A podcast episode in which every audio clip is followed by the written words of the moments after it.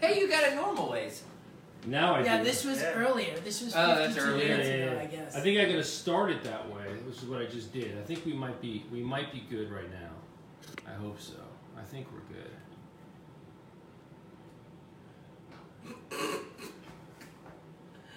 All right, we should get some. Uh, you got gotta wait for some. Gotta wait for some confirmation from people.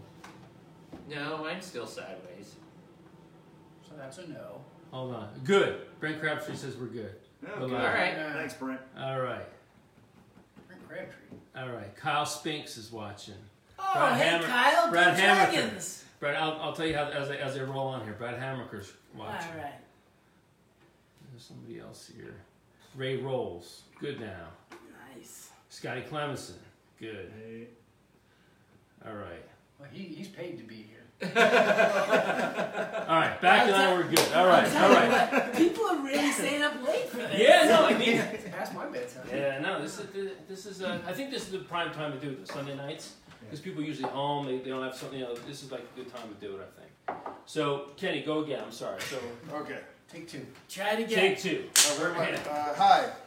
Uh, Kenny Mintz Company. Yeah, go Gators. Go Gators. Uh, I am a colonel in the Army and I'm serving as a director for the Center for Strategic Leadership at the U.S. Army War College. And uh, yeah, loving, Cool. loving life in Carlisle, PA. Cool. I'm Craig Morrow.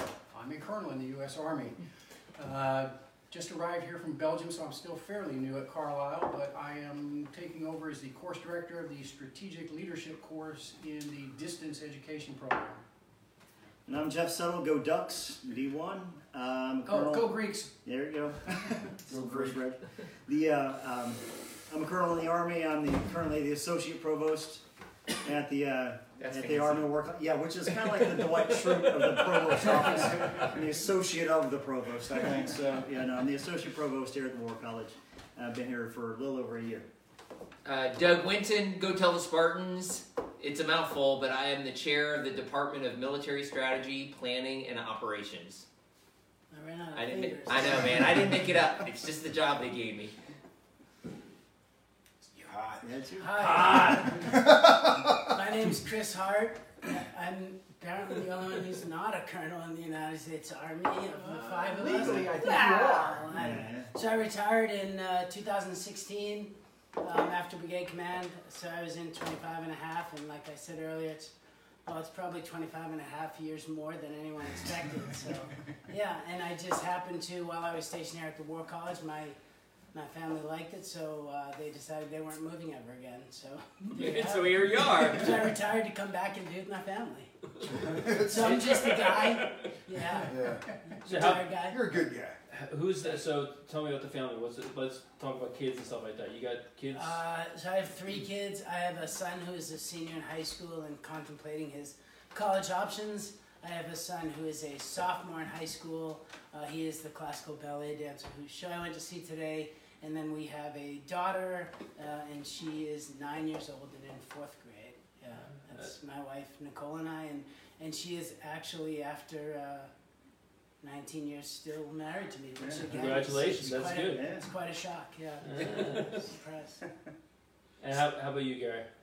Doug. No, Hey, Doug. There is a Gary. There is a Gary Winton out there. Oh! No relation. Gary Winton taught Boxing. Hell yeah, he did. Yeah, yeah, Yeah, he did. in the He's Football sports. Yeah, yeah, yeah. On more than one occasion, he said, I've had too much Winton, about Vini "You're already. not holding up to the name." You know, I, I listened to my podcast and me talking to um, Monique Washington. I had like five beers that day. It's like it's not a good way to do this podcast. So now I'm doing it. I switched to the scotch. Yeah, So you want a Major Winton story? Uh, no, we're- no. You, you're You can do a charge. major winning story. No, he was the best. so I had a little bit of a temper No. when I was younger. Really? Yeah. No. And so Dave Velasquez, Squez, my, my, my company mate, he, he beat me in racquetball a lot. And I was so mad one day in the racquetball courts that I punched the glass wall. It said racket, the glass door where it said racquetball courts. I smashed that thing to fucking smithereens. oh, is this the right rated? And I smashed that to smithereens. I still his scar right there. Really? And I and I was like, well, I can't just do. I cleaned it up and everything. And I was like, I gotta tell somebody. and I was like, hmm, who do I know has a good impression of me? Shit, nobody. so I was like, but Major Winton, he's a good guy. And he was like, I don't know what he was chewing on. He goes, "Are you my dumbass?" and I was like, "Yes, sir, I am." And he goes, "Just go back to your company. I'll Did- take care of it." He stayed good in dude. for a while. He's a didn't good dude. He, he made colonel, I think, right? Winton? I don't know. I, I never, never saw saw- him again I after never that saw fight. anybody from there ever again. You didn't? No. I saw Cook, Jeff Cook. Do you remember Jeff Cook? No. Captain and then Major Cook. He was there like our junior or senior in the Department of Physical Education. Uh, He was my S three at Just the remember 82nd that. Airborne Division. I, I saw Major Raymond, who was my Soc teacher. I went to a workshop at the Holocaust Museum about six years ago, and he came down from PKSOI. And I still Oh, remember, yeah. that's the dude that cheated me out. He's of still here now, isn't he? I, I don't know. I think he is. Yeah. I think he's still here. What's the name? Raymond, which is I, I forget his first. Major is all I know him by. His, it wasn't Dwight. Um, shoot, I know him. I can't remember his first name. Well, I had Major Dave uh, Perkins was my mechanics bee. which No, I for kinda real? saw him around. Yeah, you saw him once or twice. yeah, yeah. so, I'm sorry, Doug. No, Yeah, no, so okay. the uh, so Jenny, my, you my gotta old touch up. Yeah, yeah. That was, That's by the way, right, that, though. that was a dumb story. Yeah. It wasn't But thanks. so my oldest is Josh. He's a senior at the University of Kansas. He's on an ROTC scholarship. So Alright. he found out a couple weeks ago he's going active duty, and a couple weeks from now he'll find out his branch. So it's pretty exciting. Yeah. And then, uh, so uh, Grace is 19, and she's at Catholic University. She's a nursing major. She's also Is on that- an Army ROTC Is scholarship. Pittsburgh? Where is No, it? it's in downtown DC. DC. Ah, okay. Yeah. And uh, my youngest is Becca. She's a senior. She has said she will not do anything related to the military.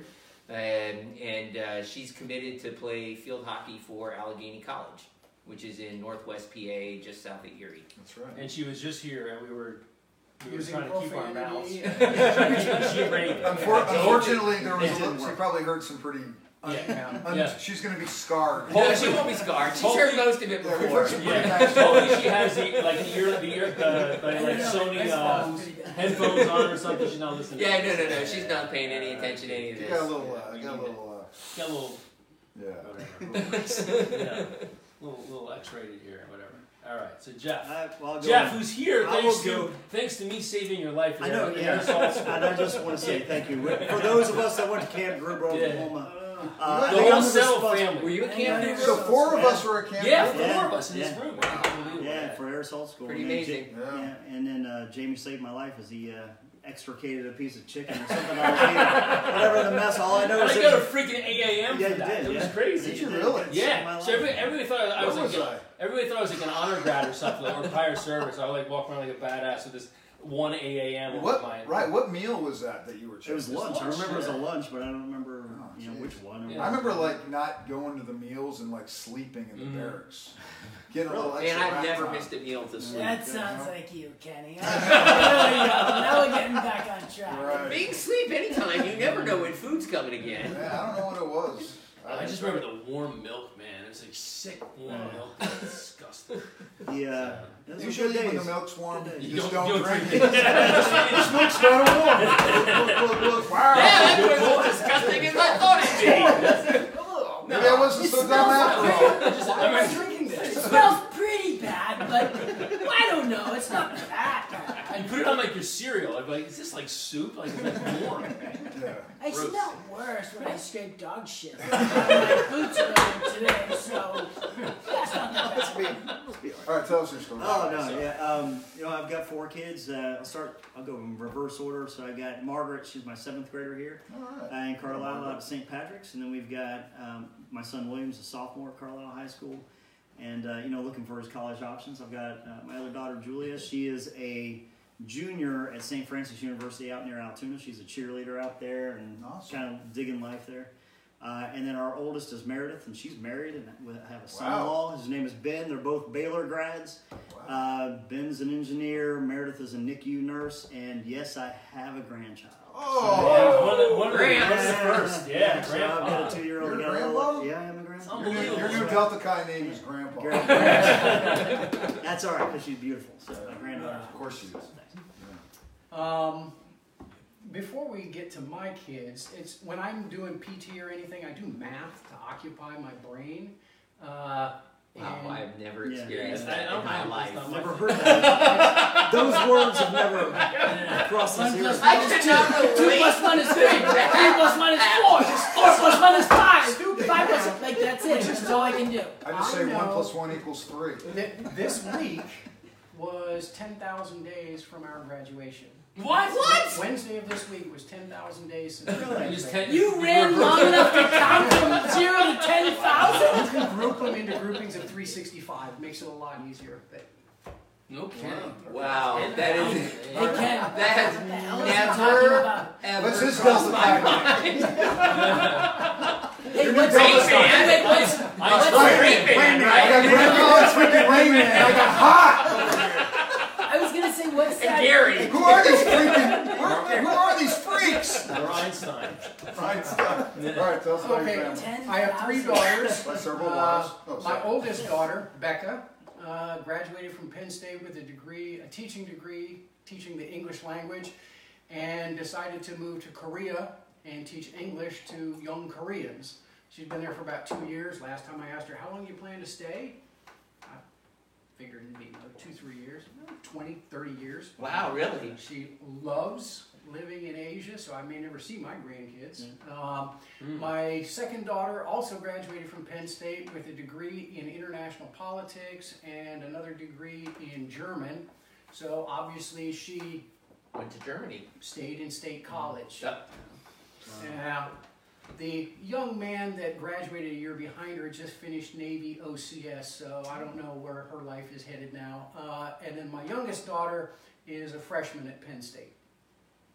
A lot, Penn lot of uh, lot of Nittany Lions there, Uh, huh? it's you know, I, I mean, there's a long story to that too. But I, I did my PhD there, so my kids have lived in State College, Pennsylvania, longer than How anywhere many else. PhDs are at the table? Are you a PhD? Uh, close, but not there yet. closer than that. I think we call you doctor from Dr. Rain Man. Doctor Mendel. Hot's no doctor. Yeah, I, I don't have a PhD. Right. We got a master's at the War College. What is that, Stephen State? oh, a PhD is Powanimi detachment. I, I think know. we have, I'm uh. I think there's three people watching this right No, we now. got nine people. Oh, we got nine, Nine people. people. Nine wow, that's amazing. How many have tuned out since we started? That's right. We're so much fun that we're just like enjoying each other's Well, people come in and out, and then they'll, they'll listen to it on the on the after podcast or on the they'll download it. All right. Hey, so it's one time. I was at, I was at, at Buckner. No, seriously.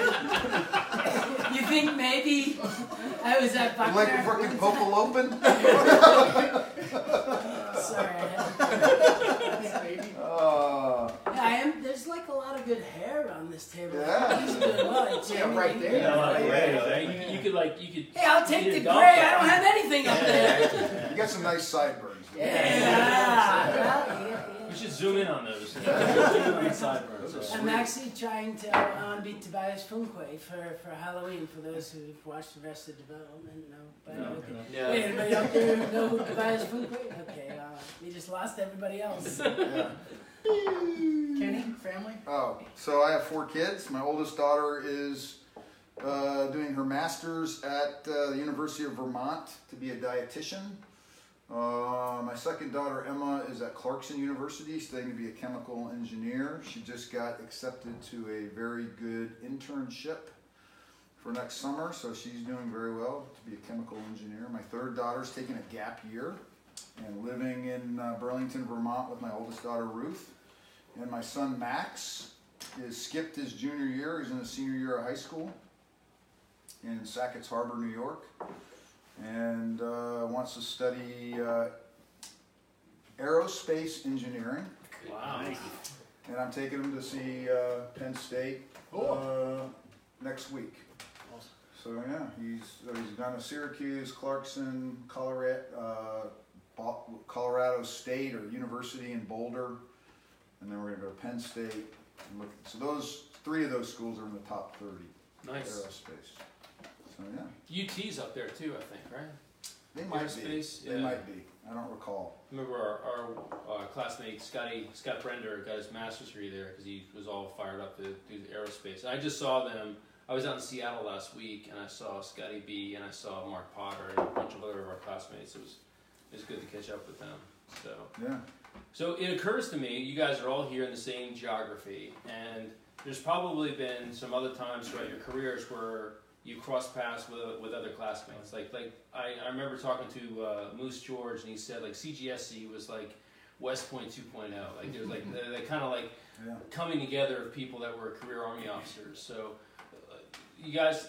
As you think about it, are there other points in your career, other times where you've ended up being like side by side with, with another one of our classmates, or just serendipitous connections? So like we said earlier, you know, when we were teaching at West When Point, teaching at that was West like Point. a, a three-year class reunion. Yeah, absolutely. And that was right around 9/11, right? So Yeah. that's a whole other was, story we want to talk about. Like I, want to go Yeah. back to that, but that was uh, we had we must have had like 10 people there or more. There- Oh, way more Many than more, ten. many Really? Because Yeah. there were in the SOS department there were If you told me it four was of a us. hundred, I wouldn't be surprised. Really? Yeah. I mean, across, you know, tax and everything, Mhm. I could see it. yeah. Who's attacked? In, in fact, did, have you read the book Absolutely American? Yeah, yeah, yeah. Yeah. Brian Turner was the. Uh, Ralph, Ralph Paredes. Paredes. It- Yeah. it's his company. Yeah. Oh, really? Yeah, Oh, that he was attacked for. Yeah. Did they mention his I name? missed though? Yes, they did. They do. yeah. So he's sort of They- at they the got end. his picture in there. He's chewing Yeah. out this firstie like this. Really? Yeah. Yeah. Yeah. Ralph and I were in the same I, I, uh, same battalion or same task force in Korea, so Huh. we had a lot of times out in the field together. Yeah, Easy. I, I talked to Ralph every few weeks. Do you? Yeah, I stay close. He, to is he him. in California now? Uh, no, he's not in San Antonio. So San- Ralph just okay. retired uh, this year. Yeah, earlier this year. Mm-hmm. So that the book talks about I can't remember which company. John Vermeesh, who is like class of maybe '89, Yeah, yeah. was the was the TAC, maybe maybe '90. Um, great infantryman, just Mhm. retired, and then Ralph takes over for him, and uh, yeah, it's pretty cool to see that company. It was pretty like amazing Yeah. to read that book. It was a, the the the guy who wrote it. is, Uh, he's a From Rolling reporter Stone. for Rolling Stone. Yeah. Yeah, yeah. And And he was like with them for like four years. Yep, it was Yeah. a warts and all look at the It's academy. pretty I tell warts, everybody, if yeah. you want to know the academy, read this. Yes, cadets have sex, cadets drink, cadets do illegal, illegal drugs in small numbers. You know, you know, What? it's all there. No, we were there. The old vodka Did- and the Clearasil bottle. Yeah, and, and that's uh, you know, a few of my friends know the walls at Buckner are just wide enough to put a fifth of Jack Daniels between them. Well, and right underneath the rack where your M4s go too, right? The, the, the space So, between wh- the. when you No, guys we learned how to cash stuff, like cache stuff. when you go Cache back as bomb. attack, how do you not like know? all- You gotta like know all that, right? Like it seems like the attacks never knew, but they must have known, right? They had to have. Yeah. My attack officer was an Air Force guy, so he didn't ah. know Oh, shit. yeah, for mine was too. Yeah, yeah. Like the first year or two. Yeah. But so, what other points in time have you ended up crossing paths with classmates, either at, at like Army? Well, I think Army Yeah, schools? the Army school you- is the biggest one, The, right? the other thing, the one point I told you before was, uh, you know, in Iraq, I had the pleasure, our squadron, I was a squadron XO at the time, and then Chris Ingen, who was one of my roommates, my Yeah. first first semester of plebe year, you know, so he was in D1 with me all four years. But Chris was a squadron XO at the same time, so I got to rip out with him. Our unit ripped out with him, and it was, uh, it was the easiest relief in place I've ever done. Just because you're dealing with somebody that you delivered laundry with, you know, for four years, and you were memorizing, mem- you know, all these menus and everything. And we could count, we still could, we were on the same wavelength. That made it really easy. So, and then of course the schools and, um, you know, we lived around at, at Harker Heights and, and Fort Hood, Texas. There was a lot of folks that were there. John Hopman, um, John Bill Hop- Hecker. uh, Yeah, he was one of my neighbors in, in the same uh, housing area. uh, Bill Hecker, we shared a backyard. Uh, Alan Streeter was also down the street. So. Since you're talking about Bill Hecker, you got a Bill Hecker story. Al was in our was in our class was in our war college class. Al Streeter. Al Street. Alan Yeah, he Streeter. was. Yeah, yeah. He was in our Ranger School class too at the Yes. very end. Remember that? Yeah. Yeah. So Al's still in, you know, that I know, and um, yeah, great guy. The, the Bill Hecker story, it's just, and Bill was such you know, a good guy. It was it was an interesting time, and I don't want to you know take the conversation down this way too soon, but it, um, it, it was interesting. I I just done a SAMS tour, you know, so I was at Corps, and uh, and so I was getting ready to go down to First Cav Division to be an XO, and uh, Bill was already in Fourth Infantry Division. Okay, so but we shared backyards in Harker Heights. So our kids, you know, we pa- passed the kids over the fence. They played with each other, and you know, the kids were hanging out. And Susan and Rochelle, Susan, my wife, and then Rochelle, you know, they would talk. We'd go over, you know, a couple times for dinner. But one time, uh, I spent, you know, I- to scratch whatever itch I had, I was putting up a shed in my backyard, you know, this big, massive shed. And, you know, poured the concrete, did all this other stuff, and I'm just busting my hind end for this thing for months. You know, I'm just not getting it done quickly at all. And I'm out there on top of the, you know, the shed putting in shingles, and I'm pounding in shingles up there, and I'm just sweating myself. And Bill's out back playing, you know, with his kids because he's getting ready. Throwing to baseball, I'm sure. Yeah, yeah, he was getting ready to deploy. He know, but he was out there with the kids. And Rochelle goes, "We need to go give Jeff a hand. He needs some help or whatever it was." So Bill just he goes back to the house, grabs two beers. He comes over, he's like, "Hey, you need a beer?" I'm like, "That's all I needed, man." You know, and it was just it was a great memory because I just remember sitting on top of that roof and I'm looking down. And he's hanging out at the fence, and we're just just talking. You know, we're talking baseball, we're talking you know you know units, we're talking army, we're talking everything. Edgar Allan Poe, Uh, Edgar Allan-? I don't remember that. Just, I'm sure it probably did. But he was, it was, uh, it was just a good conversation. It was just, it was, uh, it was sad because I mean I never saw him again. You know, and it was just that. That's what, yeah, that's what broke our heart. You know, and of course we were getting ready to deploy. We were, you know, first Cav was going in after that, and it was hard. Uh, for my kids as well, so I made that just kind of made all those deployments kind of hard. But, You know Mm. what? Bill was just just a great guy. You know, he's just in the neighborhood, and of course he was just. We were all majors at the time, living that life. It was hard. It was stressful, but uh, I just remember sharing that beer, you know, with him. It was just a good, you know, good memory to have him. And they live in our memories, right? All of our fallen classmates. Yeah. So, wh- wh- what other what other points in time were you guys at So- cross paths? So it's, you know, I, you know, I never, I never taught at West Point or anything like that. So most of the time, they cro- our, cro- our paths cross at schools. But uh, I got to serve with uh, a really great guy, Greg Anderson, who just got promoted to uh, Brigadier one-star General. Yeah. And uh, in fact, I ripped with him and, and uh, as company commanders, we ripped him and, and uh, Matt Morton. I ripped with both of them in, uh, in Bosnia. And then Greg and I were battalion commanders together in, in, uh, in Afghanistan. Um, when he left Afghanistan, he took uh, a Ranger battalion right away. And then I saw him the following year when I was the Division G3 at 10th Mountain. We had deployed to be the uh, RC East headquarters, and I got to work with, with Greg again. And you know, the fact that we were classmates, you know, it, it was sort of yeah, we were classmates, but it, but our relationship was in the army, Mm-hmm. Yeah. and that's really how most of the people that I've run into that are our classmates has been in the context of the army, Uh, and so you know that sort of has defined well at least most of us, right? I mean, we've served in the army, and that's been our life.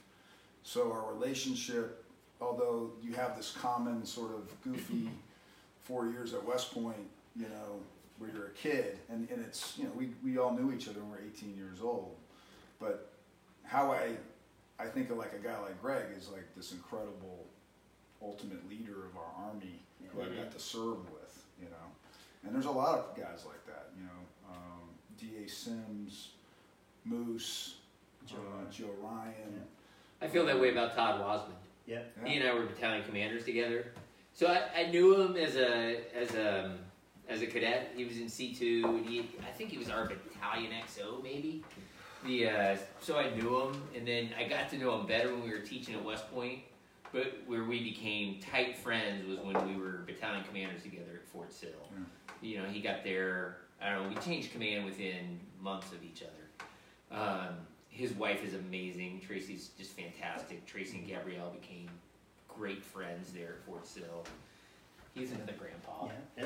Yeah. Um, the uh, I'm not interested in that. Me either. Man. Too soon. But told my- uh, I just I just talked to my 15 year old today, literally today, 'cause he's got a girlfriend. I No, was I, like, I told my girls they're not allowed to get married till they're 30.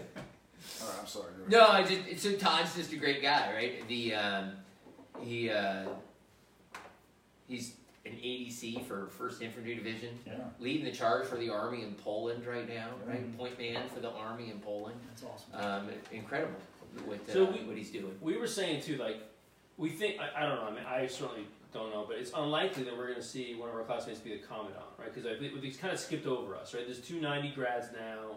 It's probably unlikely, but he would be a candidate, right? I yes, right. Combat arms officer. He's an ADC right now, so next summer he would be available to be the com. I think he's uh, I he's he's the top of my short list. Yeah, yeah. I'd love to go back as the com. it would be so much fun. oh, you would Uh, just it you would would be tear on up. like freaking Donkey Kong, right? What would you do? What what what would you do? What, what what's your first week there going to look like?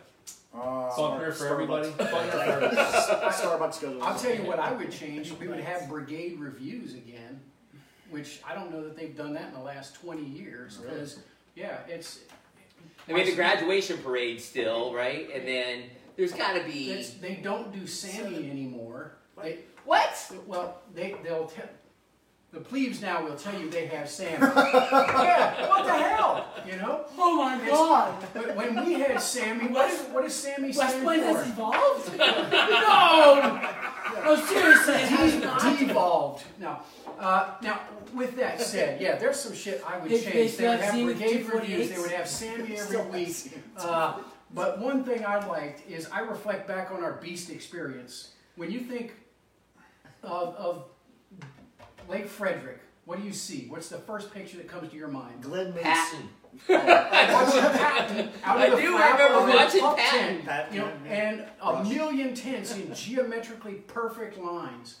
I went out to Buckner, I forget when, after 9/11, not Buckner, Lake Frederick, and there ain't a pup tent to be seen. No shelter halves? They're, they're under their poncho line, ponchos out in the woods. It's like just Home go security. exist. Yeah, it's like okay, that's an evolution I can get behind. You know, we went to summer camp. I mean, we it was summer camp in the Adirondacks. I even think we got You know, ice cream. Yeah, we got ice cream. we watched movies. You know, uh, these kids were out there learning how to go to war. So the thing that I was dis- was always disappointed about at West Point is no one would really talk about the Army very much.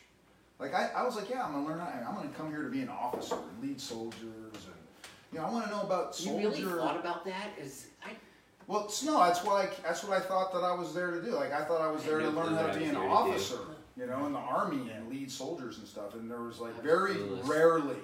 So I got to be an ROTC brigade commander, and that was like a theme. It's like talk to cadets about the army, talk to them about the good, the bad, and the ugly. Talk to them about soldiers. Talk to them about NCOs. Talk to them about about all the things that you messed up, you know, so that you can create th- some context for Mhm. cadets. And, and I kind of felt like I left West Point pretty confident that that I could figure things out. Like I, I was pretty confident, but I didn't feel like we learned a lot about the Army at West Point. We learned about the Army when we went off to CTLT was the DCLT, only thing that saved me. you know, whatever. I mean, I, you know, aerosol school maybe not so much, but a little bit. Camp Gruber. Camp Gruber. We didn't learn about the army at camp. But that was like, you know, that was like a disappointment for me. It was a lot. It was very academically focused. I thought that we would learn more about. He just killed his whole body. Yeah. Yeah, that's pretty good. Yeah, yeah. Mo- moving That's on to one Jeff's. yeah. I think they've probably gotten because of because of the war, because the TAC officers are combat vets. I would hope that there's more emphasis on leadership, like real leadership.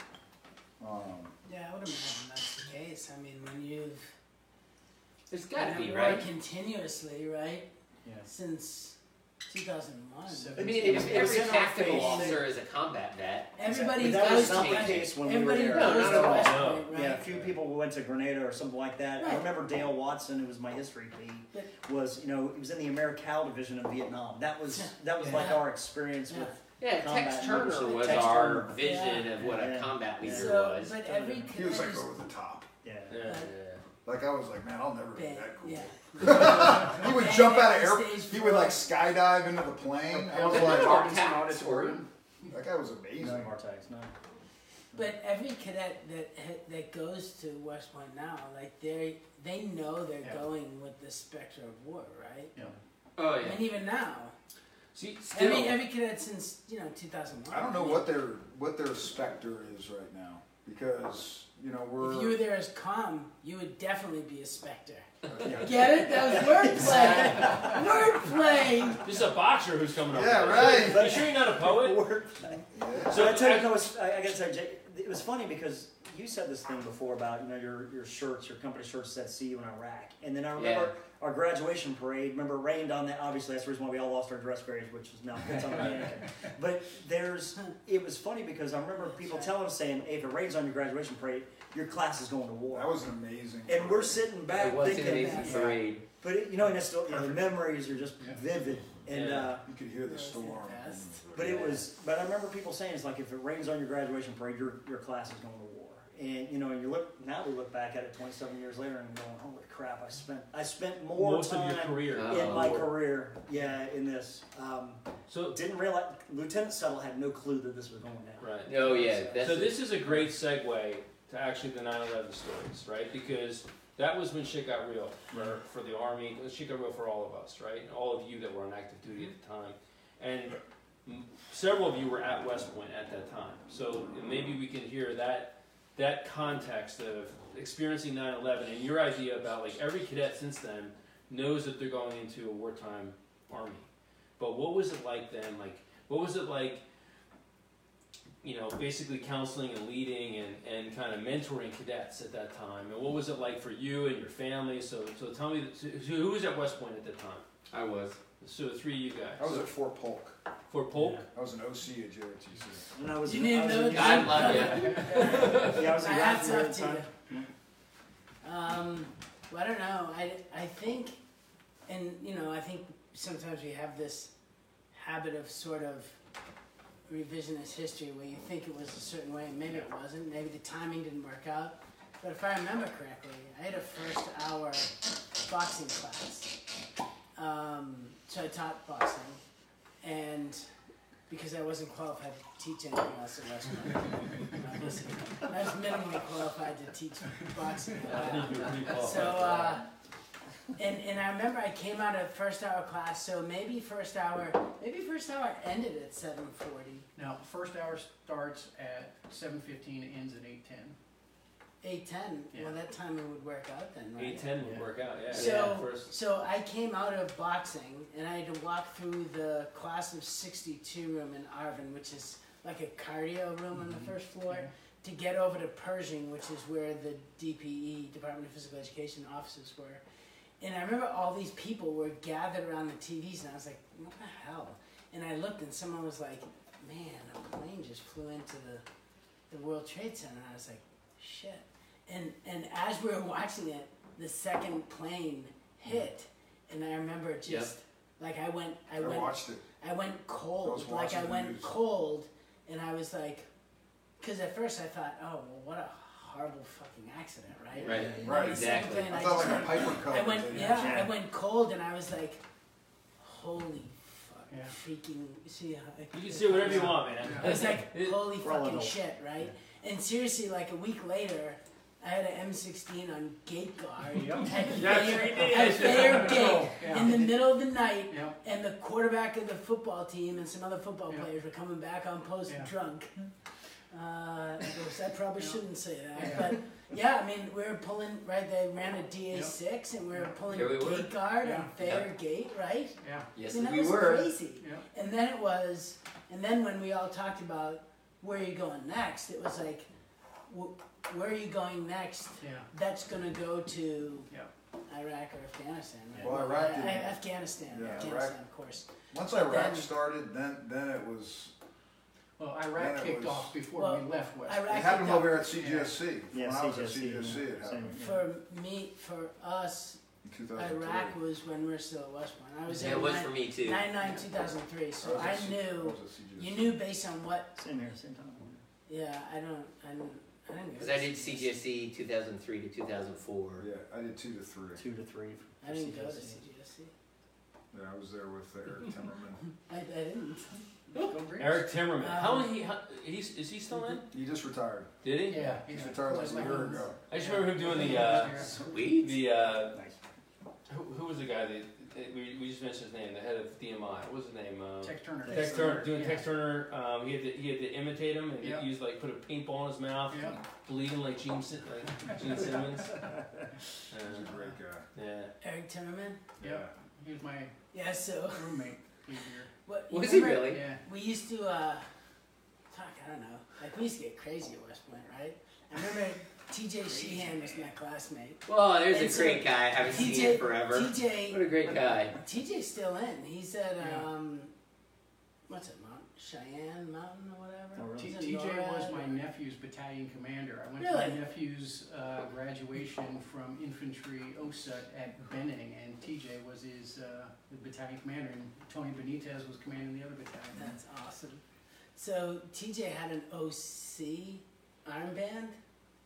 Like what's that? What's that Officer in officer? charge. Wait, Yeah, what you- you went around to like wake people up in the middle of the night? No, Oh, worse. So TJ dressed up like he was the OC with Yeah. captain rank, Yeah. and I dressed up in, in whatever uniform you had to wear as a cadet. So he was pretending to be a captain, and I was pretending to be a firstie. Maybe we were firstie. Shit, I don't know. All I You know is couch. You motherfuckers woke me up. I remember this. Yes, But you wait, did this. but wait, it yes, gets better. yes, I remember. But wait, this there's is great. more. Yeah. There's more. So, I've always so wondered you who remember? did this. You remember? Who did this? What did we call it? Like naked man or running man? Or that running man thing started with Eric Timmerman. That running man, whatever that running Burning Man thing that's popular now, it started with Eric Timmerman. So seriously, TJ, so Eric Timmerman is running around as naked man, and TJ starts yelling, "Hey, you stop!" And I was like. Fuck this shit. So I started running after. Him. I caught him and tackled him. His naked ass. So listen, Your face in his fucking naked. So yeah, so my face is in his ass. Now I'm mad. so, so TJ, TJ's like, I'm gonna get you. And I swear to God, like, Timmy goes, dude, please, please, please. I've already had two first class boards. If I get another one, I'm gonna get kicked out. and I start laughing my ass off. He's like, what the fuck are you laughing about? I'm like, it's TJ Sheehan. And TJ's like, I'm not a captain, I'm TJ. and Eric was like, you fuckers. I, I remember getting locked up at one o'clock in the morning by the it was OC. probably us. Walk into my room. Yeah. I'm in like my fucking tidy whities and Mitch Campbell. we're getting locked up. We're like, what the fuck? And then and then you guys left. I'm like, did that just happen? the next morning, like the OC came into our room last night at one o'clock in Yeah, the that's morning probably and us. locked us up. For what reason? The like, problem was, it it couldn't have Army been. Navy week. It was Army Navy Yeah, week. Yeah. But it couldn't have been me because generally speaking, if I was involved, everyone knew it was some sort of prank. It- it- it was- it was- You I was like, I was dead asleep. Yeah. Right. Yeah, Yeah, yeah. Right. like, Yeah, like you would seriously be chasing some dude. they're like, this is my serious face. no, I'm serious. Did any of you guys ever live on Central area, like our cow or, or first Yeah. year? First Yeah. year. So, Bradley Barracks So, and then uh, Bradley Short, all So, three years. I used to five. yell- Bradley Short, so then I lived- we over lived on the the sixth lost floor. 50s, is that what? I never did. I was in so we lived on the Bradley sixth floor, and I used to Persian, like at Persian. like 2200, I would yell, "Horse shit!" okay, I don't know where I came up with it, but I would yell it out the window. Okay, and then I just sort of walk away. And like the next day, I'd go about 2200. Horse shit! And somebody else would respond, horse shit! And then I went out like the next day and I went, horse shit! And then it was like five people, horse shit! Horse shit! After about a couple weeks of this, the whole freaking whole, like everybody that lived on Central they were like, horse shit! That's the kind of shit, that was all you had. That was fun. That's was all you had. That was getting crazy. We didn't That- have frat parties. yeah, that was crazy. I would crazy. just yell horse shit out the window. I, I'm starting that tomorrow at the War College Right. about 10 o'clock in the morning. You remember Central Guard Room? You know, Yeah. the one time. Donuts, the donuts are are in. I Out. said in, out, in, out, out. I laugh every every time I do that. That was the best. Yeah, we, we actually, like, I'm not a handy guy. You- yeah, I, bet, I bet you could you could demolition. You, you could do demolition. I think, Well, I right? can break shit. Yeah, yeah, of course. I can break shit. Yeah. So You could there was demo a, team. somebody, it was a higher class than us, whatever. I don't remember. I was a a yearling. So the guy was a yearling or cow. Like, he made this thing with, like, these cardboard tubes. and and it was row upon row upon row, and and aimed at Central Barracks from the top of whatever Bradley Short Wing. And, and we had all these bottle rockets, right? and and the the the tails, MLRS. and they were all like Right. chained together and strung. I was like, like holy fucking shit! Like this is this is somebody's. This is insurrection. This is not a graduate. Central Garden. This isn't. This isn't a major. This isn't like a master's degree thesis. This is a graduate. This is like a doctoral thesis. So we set this up, and we like lit it, and then ran like it was on a timer, and we had it timed. It was like Ocean's Eleven or whatever.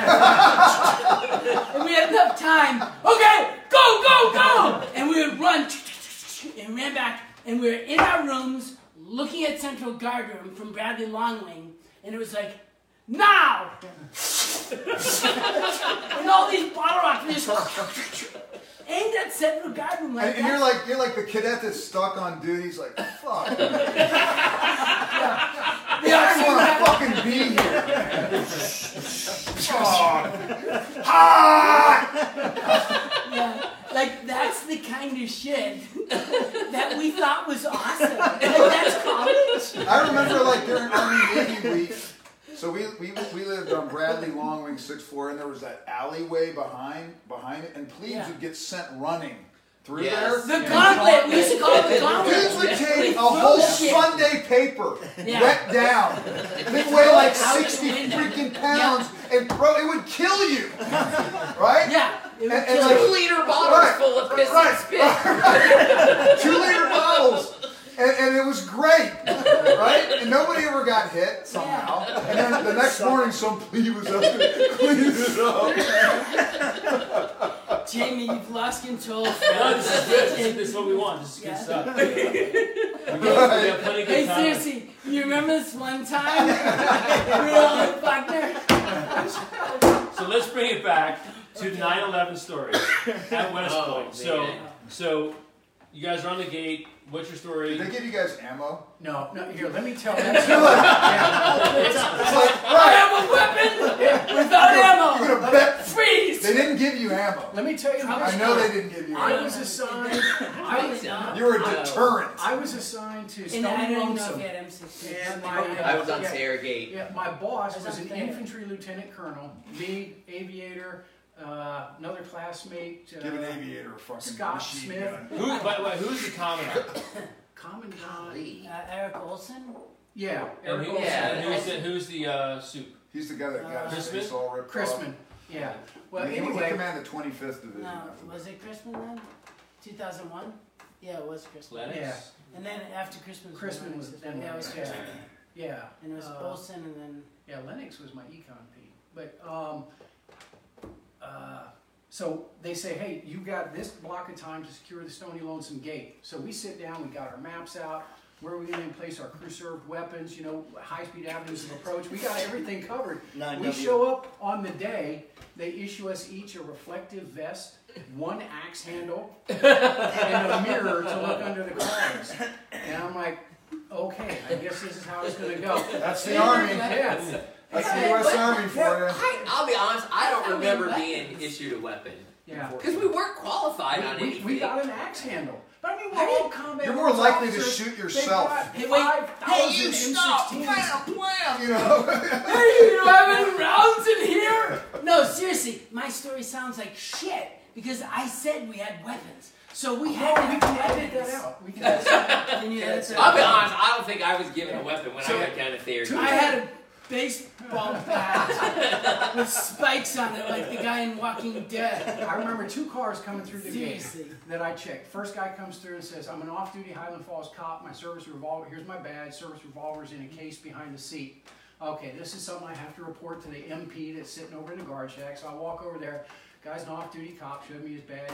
Guy's service revolver with him. Nope, not allowed on post. Turn him around. Okay, you're the boss. Uh, turn him around. About two hours later, this guy shows up, shows me his post office credentials. I'm an employee of the United States Post Office. I have three rifles and ammo in the trunk. Hmm, okay, go tell the MP. This guy's post. Ju- Just what you want. Yeah. A fucking post office Yeah. employee. What is that With weapons. expression? Going postal? Exactly. He's got long weapons and ammo in the trunk. Yeah, go ahead. What? And I'm like, what kind of algorithm are you working with here? Because I don't get it, you know. It was but some chart, you know, Yeah. out postal, three rifles. Okay, you're good. This E5 with the 9 millimeter, she's the boss. Okay, go ahead. Yeah, but you had an axe handle. Yeah. So- if, if shit went down, I had Well, to So Like you, the you belt were, wheel, we're all you were about DPE, you were Yes, sir. Sosh, Yes, and Yep. you were BS now. BSNL. Yeah, that should come as no surprise that I was in DP. no, seriously, I taught Sosh. I taught, uh, International relations. yeah, because, you know, all of the really smart Yeah, people Sosh. teach me Okay, the only thing funnier than you teaching Sosh is me teaching. DPE. That's a high zero, man. You think maybe when I was a cadet, I got a four on that event? No, there is no event I got a four on All I can- ever All in I that. can say is thank God for the trampoline. That's the only thing that got me through gymnastics. I got a four on one thing in gymnastics. That was my round off. because every time when I tried to do uh, I a got cartwheel, they said that looks like a round off. So they said do a round off. Okay, let me just do a cartwheel. No, okay, that's a four. I passed gymnastics on the last day. The No, last no. I, only reason I pass is because of the freaking trampoline. yeah. Because all you had to do was like, you know, right? Miss Tendy and those other sons of Tendy. Oh, bitches. Miss Tendy. Tendy. Miss Tendy. Miss Tendy was still there when I was teaching. Dr. Really? Tendy. yeah, Dr. Dr. Sue Tendy Tendy. now. Yes. Fuck those motherfuckers. How They're such about, hey, how about assholes. You guys run into her? Oh Yeah. man, I fantasize about that. Like she would talk, she'd be talking at the Oh, poop deck, and you're just like, fuck elastic trout, just you know. Uh, so what? Remember, So like you get you got after breakfast, you go to class, you know, and your ME trout that you got when you were a plebe, you, you catch a little bit of morning wood. Take, you know, you know, section attention. You grab, you grab, Take boards. you grab your books. That's when you grab your books. You're like, hard. And Get the over only reason you're laughing is because you know it's true. Come on. Why are you holding those books? Oh shit! Can you No guys shit. me? You're like, please, please, God, just stop. Let's go away. You know, oh no! Actually, that never happened to me. I was just playing off what he was saying. no. Ah. Not today. Not today. I'll take the going downhill fast. Hear that stagger dash. So, Jamie, Moose you want, George would knock over her fucking desk. Jamie, you want to get us back on track? So you guys were at West Point. What was that like? Well, we're, really, we're really professional. Uh, oh my god. Uh, Hey, my no, son- ser- seriously, I was a colonel. well, I am still a colonel, so I won't be after this. Are they not like you guys I'll were all laughing? Oh my like God. everyone, like seriously, I really was. You were a colonel. like they're laughing. Shoot, you like were everybody on this. You were a brigade commander. I know. Oh my like God. seriously, what the fuck was I thinking? They finally caught up to me 25 and a half years. They're like, Hart, holy fucking shit. You Yeah. never should have been promoted beyond first lieutenant. You know that's BS. You know if you hadn't Yeah. chosen to pop, you would have kept going. No. Yeah, right. Yeah, they, they were looking for reasons to get rid of me. Uh-huh. Yeah. I'm not buying that. This is so to take it back to nine twelve. What was nine twelve like at West Point? The, the, the day 20, after. 21, Yeah, nine. tw- Yeah, the 9, 12. 2000. September twelfth, two thousand one, at West Point. The next day, like what was that like? Like you you back in class the next day? Like Oh, yeah. I'm just gonna Yeah. continue like So I remember. So my memory is on 9/11. C hour started at like 10:20. son. It was G hour because I taught GH and I remember. Oh, is that- was it where you were at was a a two-day? Yeah. So I had to teach whatever the third period was. I remember trying to teach the third period, like it was like nothing had happened. And then after third period, we turned the TV back on, and a tower had fallen, and the Pentagon had been hit, and uh, I couldn't teach fourth period. Because my brother was in the Pentagon. That was part of the reason. And there Oh, was a and there was a cadet in my um, in my class whose dad was in the Pentagon, um, and so like I don't I don't know what we did for that fifty five minutes, but we didn't teach. But I think the next day we were just back at it, right? Like trying to Yeah. pretend like Yeah, not like nothing had happened, but we were just like We're not gonna But the not this. schedule went on. yeah, it just every, Like, like we taught classes. Shit, I remember the day of. Like I went home at some point in time. Did they cancel? I remember No. Gabrielle was freaking out Yeah, because I Nicole was- wasn't coming home. Nicole was She was so like, "What do you freaked out. mean you're Yeah. not coming home?" She's like, "What do you mean you're going to class?" She like Gabrielle could not comprehend Yeah. that we were still going to class. We were, we, we, I was at JRTC as an OC. We started a rotation on 9/11. wow. So we went to the field, and everybody was kind of in shock. Like everybody was sort of like, Yeah. like, what do we do? Yeah. Like, what, like we felt like the whole world had just changed, and we were like, whatever we were doing at that time was like, Less What are we- important what than are it we was. doing? Yeah, yeah, just totally. and, and everybody wanted to do something. Um, but what were you gonna do, right? No, it's the problem. And, and what we didn't realize at the time is the day after 9 11, the United States was the most powerful country in the world. We had the moral power to do amazing things. And, uh, you know, you know, we, we were just an instrument. You know, we were, we were all questioning what, you know, people were calling me. You know, what, what are you guys going to do about this? And I'm like, well, what are we supposed to do? Yeah. You know, what, what do you do against, you know, let's overreact and do some stupid shit. Yeah. I, You know? I remember Don't in say Graf because I was in Graf at the time, and, I, and you just I forgot I forgot this until just now. Our um, because we were in the, head, the headquarters.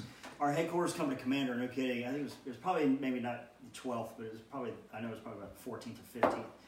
He got a range and just a and just a shitload of weapons, and we just, and it was no kidding. It was a really cathartic experience. We all just went out to the range and just fired on. You know, we just got to open up on like fifty cows and everything else and it was just a way to get us to get some energy out, you know. And it was really I forgot about that, but it was because we wanted to do something, but we didn't know what to do at the time, other than just business as usual. And I and I wish I could remember. Was, I think it was Greg Goff. It was you know no, not a classmate of ours, but not like how just our HAC company commander just opened up a range, and I thought that was pretty. It was needed. It was needed. It was, we needed to just go fire some rounds. So our Really cla- our classmate Dave Morrow, weird. Dave Morrow is like a nuclear physicist. Okay, just retired. just think. retired. Yeah. Um, he um, he was an OC with me. He was an infantryman, um, and we were sitting out like in this day of shock. Like everything kind of we, we literally I think we lost like a day. Like everybody was sort of in shock. And if you guys have not heard Dave Morrow's Ranger School story, have any, are any of you familiar with this? I'm not. Dave has literally been all the way through Ranger School three times before he finally got his tag. Now Dave did ROP as a cadet, didn't he? I think he did. Because I did it. Yeah, and he didn't make it. Ralph. So right, so Craig, right, so he went, he went all the way through, didn't make Rory, it. Rory Yeah, Iger, Eric Timmerman.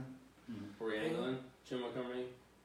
Or- Jim- Uh, uh, Jim didn't go to ranger school. He, he busted his foot before that. So yeah. so so he so he went all the way through and like didn't get his tab, and then he went through all the way through. It was like a day one recycle. Went to his unit, came back. Like he was, he told me that story on 9/11, and I remember thinking to myself, you know, that's some moral courage, man. To g- keep going back, like I I went straight through.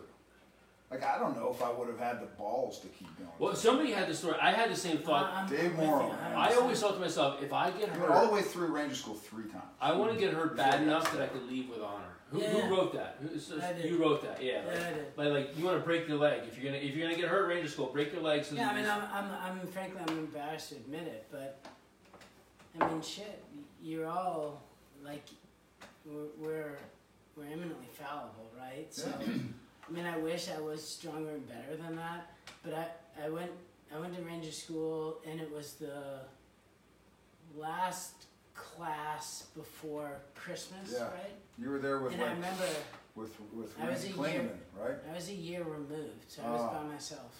Okay. Like, I didn't know anybody. You know, What could- did you go? You went to West Point for a year as like a P or something, or what? No, I was on the Army's World Class Athlete Program. Ah, Oh, yeah. So I tried to qual- I tried to qualify for the '92 Olympic trials. So I went to like the All Army Championships, and uh, I went to U.S. Nationals, and yeah, I got my ass kicked by some really famous boxers. And, yeah. So yeah, I got beat up a lot. Um, So, so you went the following year after. so were- I went exactly. So I was a year removed. So I went. I went back. uh, So I did eight months at Fort Huachuca. I went back. I did Bradley because I asked to do the Bradley course because Yeah, they Bradley sent me to Fort Hood. This is my follow-on. So I asked to go to Bradley before Ranger School because I wanted to like re-army myself, right? Like do ruck marches and shit and get ready for Ranger Not a lot of ruck marches at the Bradley Leaders course. No, I did my own. I, wa- I wanted to get in shape for Ranger School because I had spent eight months on the boxing team and we don't wear uniforms. All we do is train like 24 7, right? So, You're pretty fit. um, yeah, but it's a different kind of fit, Yeah, right? it is. Yeah. So I went back for the Bradley course and I got into Ranger School and I went to Ranger School and it was the last class to graduate before Christmas. And I remember thinking, if I get recycled, like there's no fucking way I'm coming back. Like this is hell on earth. Like like Ranger School fucking sucks. Excuse me. Like it really, really, really sucks. And I remember being in the mountains, which for me was the worst phase. Like like hands and knees, cr- like you can't climb. What time of these year did mountains, you go? right? Uh, October to December. Yeah. October to December. went Last class to winter. graduate before Christmas. So we graduated like December. We were there in March. 11. It was pretty awful. Yeah. Yeah, So and that dude died. Remember? Yeah, we had a dude die. In fact, I was like, psh, like you know, you know. fuck this. Yeah, it was like he Yeah. was like doing the kick and chicken. And of course, you're like ah. And Whatever, Then, dude. then he died, and you're like, Ugh. Shit. Yeah. Yeah, I remember thinking that, you know, in the mountains there was zero illum and I remember this RI kept popping off star clusters and he was like, When when the star cluster goes off, start fucking running. And when it burns out, walk. Because we had to get somewhere in a certain amount of time and it was like we were like on the edge of a cliff. And I was like, you know what?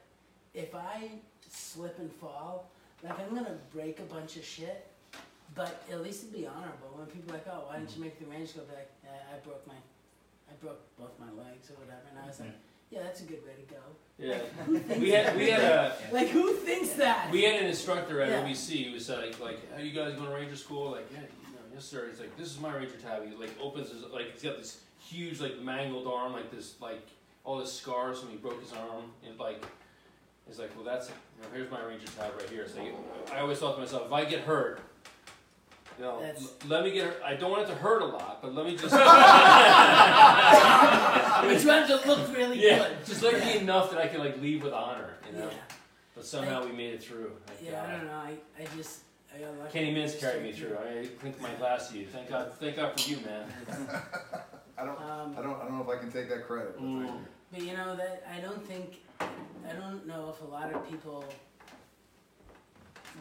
give credence to how much providence or luck or like ranger school or Right. getting promoted just Life. surviving in the Yeah, life, army yeah. Not like getting killed, like like not getting even blown like up. I mean come on I, I never should have been Yeah. a fucking colonel in the army right and I'm like damn I'm a lucky dude right like you serve with such great soldiers and such great subordinate leaders and people who take care of you. And there's so much luck and happenstance involved in all that, and you just don't.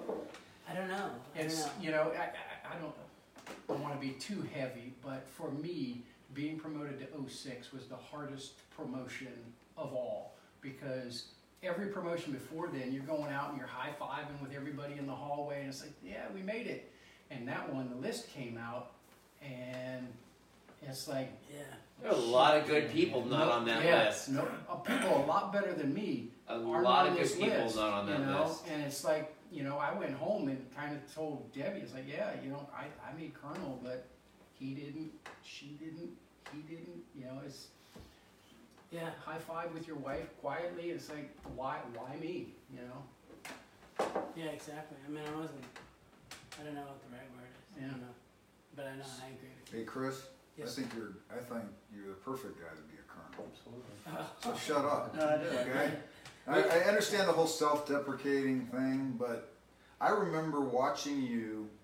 I was at I was at uh, the advanced course, and I was living out at Whisperwood or Willow Creek or one of, out on Exit Five, and you were out playing basketball with one of your soldiers. Do you remember that? You had your shirt off, you know, and it was like you know May or June, and you were playing basketball with one of your soldiers that that was stationed there. I don't remember why. You were there for the advanced course with me, Yeah. I think. You're a good leader. That's why you got promoted to colonel because you take care of soldiers. You take you put other things ahead of yourself. Shit. Yeah, Thanks, That's deep, man. I've had a few drinks, so Well, I mean, there's a lot of admiration. Yeah. I mean, like sometimes I sit, I sit in a freaking meeting, right? I'm sitting in this ridiculous meeting at the war college, you know. I'm like, you know, and there's two of my classmates in there, right? And I'm like looking at these guys, like, like, How did this happen? like the thing is, it's funny because because we've been in the army for almost 30 years, right? I knew Just you guys about. when I was 18 years Yeah. old. Isn't that crazy? And we're all serious about some Yeah. stupid ass shit at the war college, right? Ah, we need to fix this in the curriculum, you know? and I pretend like And nobody even, it doesn't even matter, right? Because it's not like the guys that go to the war college, like, if we don't get this, if we don't get it right, you know, they're going to screw it up. You know, senior leaders are complaining about colonels. Like, senior leaders have been complaining about colonels. Like, I complain about the generals, okay? but anyway, Hey, uh, you know, and we're there we are looking at each other. Do we ever just like have a, like every so often I'll have a mental moment, I'll be looking at you guys like, wow. How'd this happen? Where did life go? right? Because I just, a, just, a, just, a, you know, just, just like uh, a while ago. Wasn't it just yesterday Paul McGalko was throwing the design project out the window of Bradley Shortwing so I could run it over to Mahan Hall Do a before jock- right. 1600? Wasn't I just wearing a jock strap and running through uh, Central area in fucking December?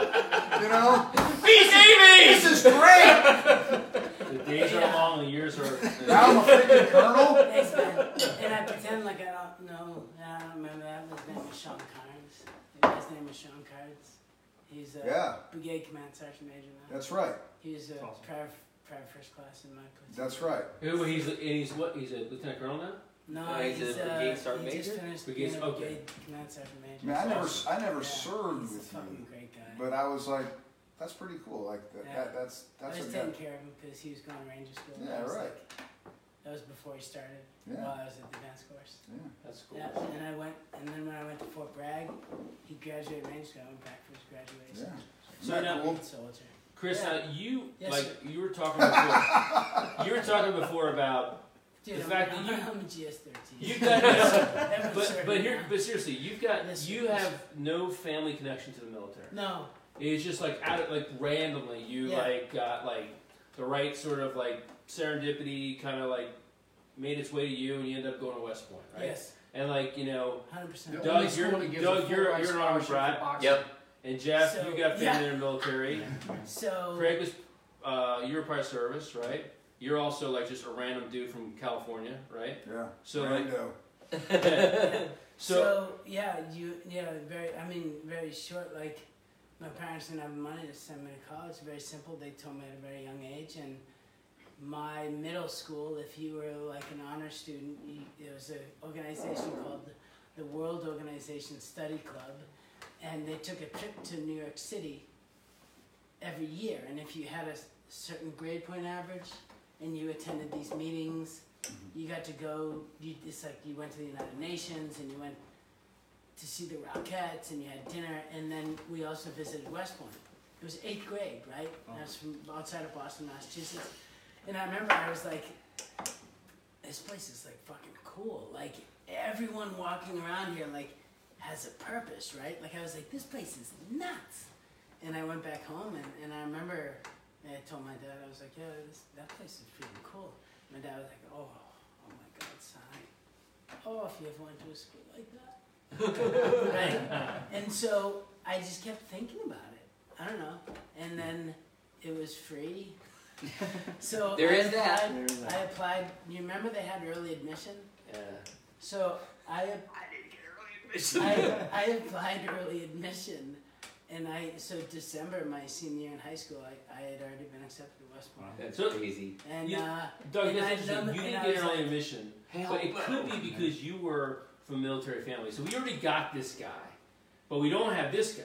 Uh, so that might have been part of yeah, it. and so like, so like, we're gonna take this well, I, I didn't have a nomination So- either, Okay, so but if you get to early, early, the yeah, nominations like are they, irrelevant. they I was found on the admissions. they group. found a Yeah. nomination form. Yeah. or. So if so, the bottom line I, is I, I don't know. that whole that Sorry, whole I don't congressional remember. That whole congressional thing is is irrelevant because if West Point wants you, they'll find you. Right. a Yeah. Yeah, not necessarily. I was on the admissions committee and depending on what congressional district you're from, it can be that the perfect cadet doesn't go to West Point. Really? We do talk to the other academies and try and get them in somewhere, Mhm. but. mm, I thought like if you're from Maryland, like you can pull one from North Dakota because like Maryland's got a lot of kids, and so No. like North Dakota is It's- very no. Every sen- or every member of Congress can work their nomination however they want. Obviously, the best way for the academy, and what many of them do, is you pick the best young woman, young man from my district. Mhm. The academy loves that because we can get the people we want to build a class. But there are members of Congress who exercise, exercise their prerogative and say, no, my nephew is going to be in the class of whatever. But they could say we're not going to accept them, right? Like you have No, five they just If have they're, nominations. to be- if they're they just have fully to be minimally qualified, qualified. that person is going to West Really? Point. Oh, If a yeah. congressman nominates a fully qualified he- person, they are going. But they nominate by name as opposed to say, here's my slate of 10 nominations. This Yes, is the like reason primary, we have the principal, nomination process. all- Yeah, but I, I kind of thought that was like because there's 435 members of Congress. They each have five. That's two thousand over 2,000, right? I think Yeah. higher math, right? And then and then Five know, you got, me. five times meant ten. five times 100. Really. Five? They get five, and here's the other thing, and, and I shouldn't I be really saying all thought they this, had 10. but it, it's intended that you can put one cadet in each class, and you've always got that silver bullet when you've got Two. Right. Nobel Prize winners in the same class. Uh, but I, I would tell you, you, Fantasy football politics score. happens in here. If someone gets voted out of office, guess they're going to use every nomination. Yeah. E- even if they've only got one cadet at the academy, once they're voted out, bam, these four are going, and so my successor can't nominate anyone. For So four what's your years. story? Your prior services, somebody like some officer come up and say, "Hey, Morrow, you're kind of a smart dude. You should go to West Point," or I had just re-enlisted, and I was sitting in my barracks room in Germany. you're E4. I was an E4 at the time. Okay. Uh, Am I whacker? Or no, 41st Field Artillery Brigade. Uh, And I Rail realized, gunners. I realized, oh, uh, Babenhausen, yep. Yep. I realized, you know, e- even if I'm next sergeant major, I don't know that I will be fulfilled. So the next day I went to the Ed Center and I'm like, you know, I just. Normal E4. Normal E4s don't say. I don't know if I will be fulfilled. If I make sergeant In my head, I heard. we gotta send this guy to West Point. Yeah. This is He's your already time. talking like an officer. It's perfect. This is fucking perfect. He's doing. Sergeant Major, I do not feel that I can be fulfilled. We're sending you to West Point. You're a perfect little asshole to send to West Point. He's Soldiers doing, will hate you. We're sending you to West Point. he's doing triple integral calculus for uh, Right. PT. Right. He's counting how many days. What's triple? I was a fucking goofy goober. I was like, I don't even know what a triple integer is. Integral. What's Integral. an integral? Oh, integral is and now you remember. That's really that's integral to this conversation. So I go to the Ed Center and there I, I say, I just, I need more out of the Army. They're like, what do you want to do? I said, I want to fly. I'm like, I believe I We're, can fly. we're gonna make you a warrant officer, helicopter pilot. Go have your battery commander sign this form to take the flight aptitude test and come back and see me. I went and I saw my commander and Samsung? he signed See the, the forty-one eighty-seven. He said, uh, Specialist Moore, I'm gonna sign this, but come back and see me after you take the flight aptitude test.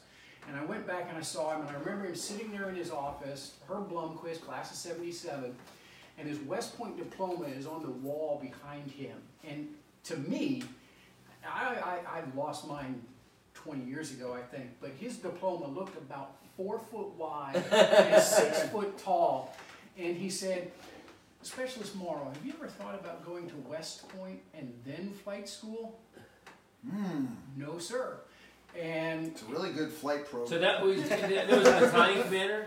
Uh, my battery commander. Battery commander. Yeah. Oh, okay. Uh, he got out of the army as a major, but when I when I did make colonel, I invited him to West Point. Did you? Uh, for Yeah, the that's ceremony. awesome. Yeah. That's cool. Uh, That is so cool. Yeah. That's it's awesome. you What a great story. one, one of those moments that changes your life Yeah. entirely. Just a It's- random Like, thing, though. Yeah, it's the guys I was enlisted with. You know, I, I went to uh, Fort Sill, what, 15 years ago uh, for a retirement ceremony for one of the guys that was there at Babenhausen with me. I'd, I'd be a retired E7 now, but for her Blomquist saying, you ever thought about going to West Point? That's right. Hmm. But that is like an interesting question. You look at the the diversification of backgrounds and people who end up going to West Point, right? You get It is some- one of the beauties you of the get- you place, get right? some- Great. Well, like you got you got like Joe freaking schmo, right? Like me saluting with the left hand and being like, like seriously, like I marched my they were like march your squad. I was like march my fucking squad. Did you know there was week zero knowledge when you went to West Point? Did you know that? Yeah, there was week zero knowledge. You all knew it. I didn't. I like saluted, and this guy was like, "Don't salute me. I work for a living." And I was like, "What the fuck?" He's like wearing that uniform of people that get saluted, right? oh, I don't know. I don't know. Yes, specialist. Yes. Yes, private like, so- first class. But, but, no private but first like, class. to take a guy like Kenny, you pur- you purport that's a real word to be of similar situation to me, where like no military experiences come from wherever, Yeah.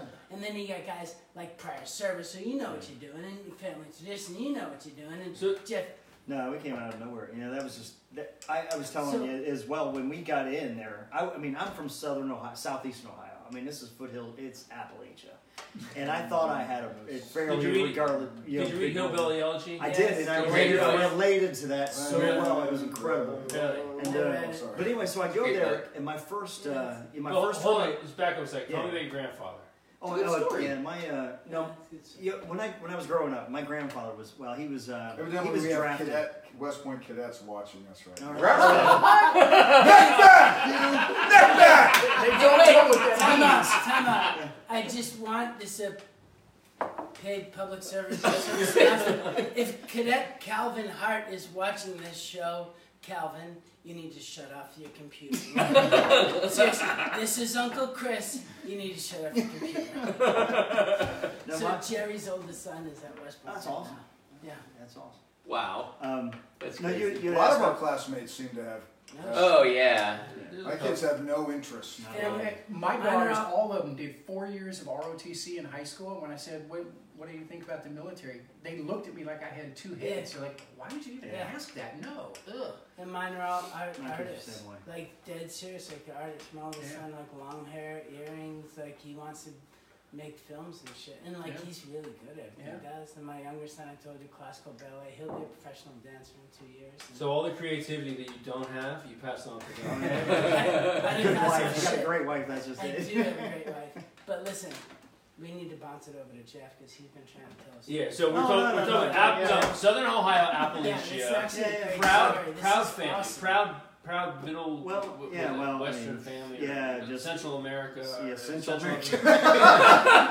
Central What we America. on the A fucking flyover state. Yeah, no, that- actually, it's not. Ohio's not a flyover state, by the way. But. Cent- Central, America, that's a different story. Central of America. Central Cent- America. I see on there Colonel Andy Hall. we have a lot. Hey! Ha- Has, has cadets from the class of 19 Yeah. watching this? Right. Wow. This is inside knowledge. You know, Inside baseball. Hey, is, Yeah. Scott, is Scotty Halstead online Yeah. too? So uh, listen, I just we have Terry Rice, Oh, Andy good guy. Hall, Clint Karamath, Nadia King, Go Kelly Gators. Laughlin, Kirk Swanson, Yeah. Reggie Crenshaw, Dave Romano, Reggie! Shit.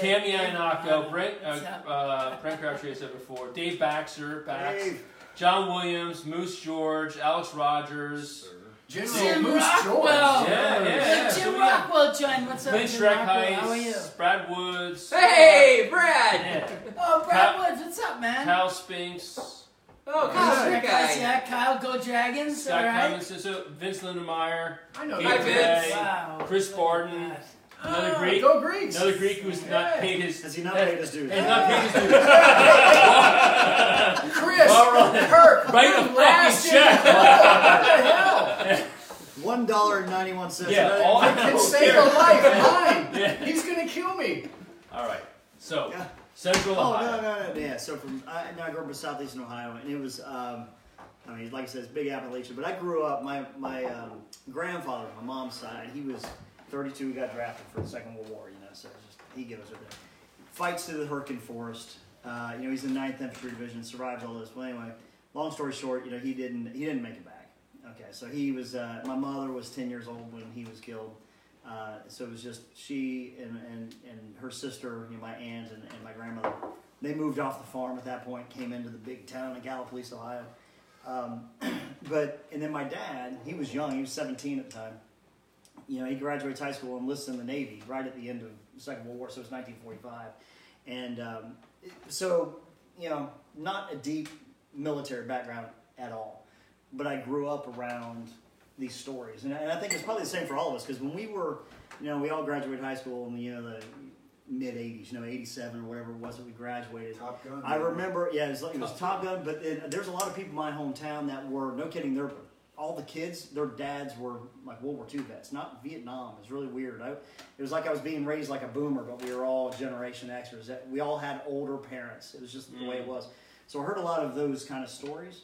Um, and then one one year we were, my dad, we were doing a vacation basically just over in Virginia and Maryland, just to go over there, and he takes us to, you know, takes me to Annapolis, and I just fell wow, Annapolis is the greatest place ever. And then that's the yeah, I didn't get a freaking nomination.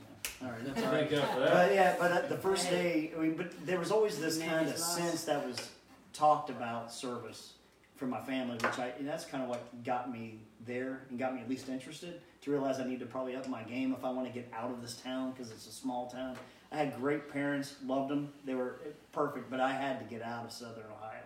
And uh, you know, apologies to anybody who's still in Southern Ohio. But it's, just, but it's uh, for me that was just the driving driving force to get out there. And um, but when I go to West Point, you know, I'm thinking I'm somewhat savvy, you know, because whatever small worldview. I thought, well, I thought I had a wider worldview.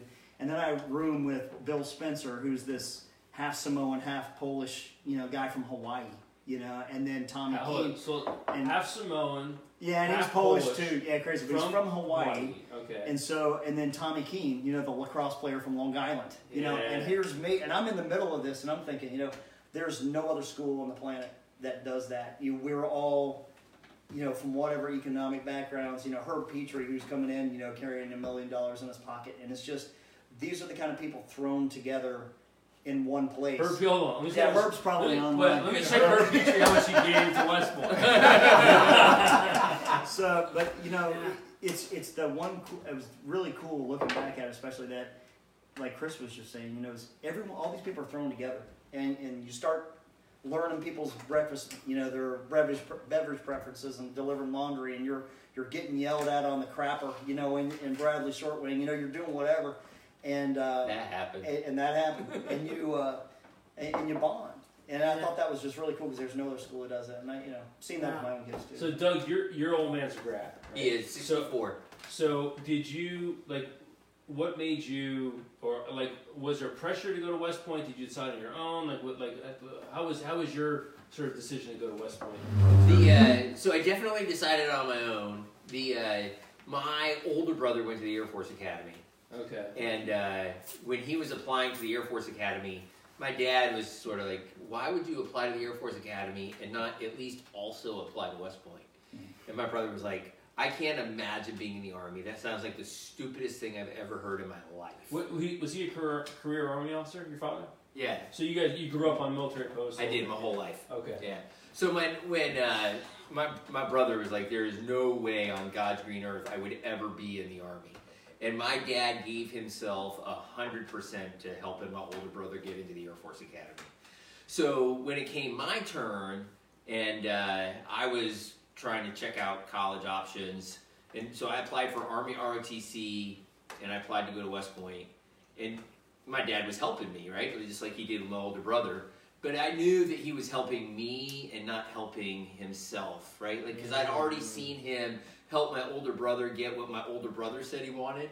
So when I said, "Hey, this is what I want," and he was helping me do it, the um, I was I knew that he was helping me because I said it's what I wanted to do. Mm-hmm. Not because he was trying to make me go to West Point in his image or anything like that. Right, right.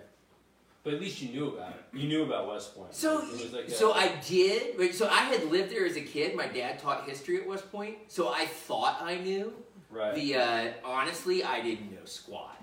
Right. So like, I knew where my old house on West Point was. Right. I I knew the hill I used to somersault down to get to kindergarten.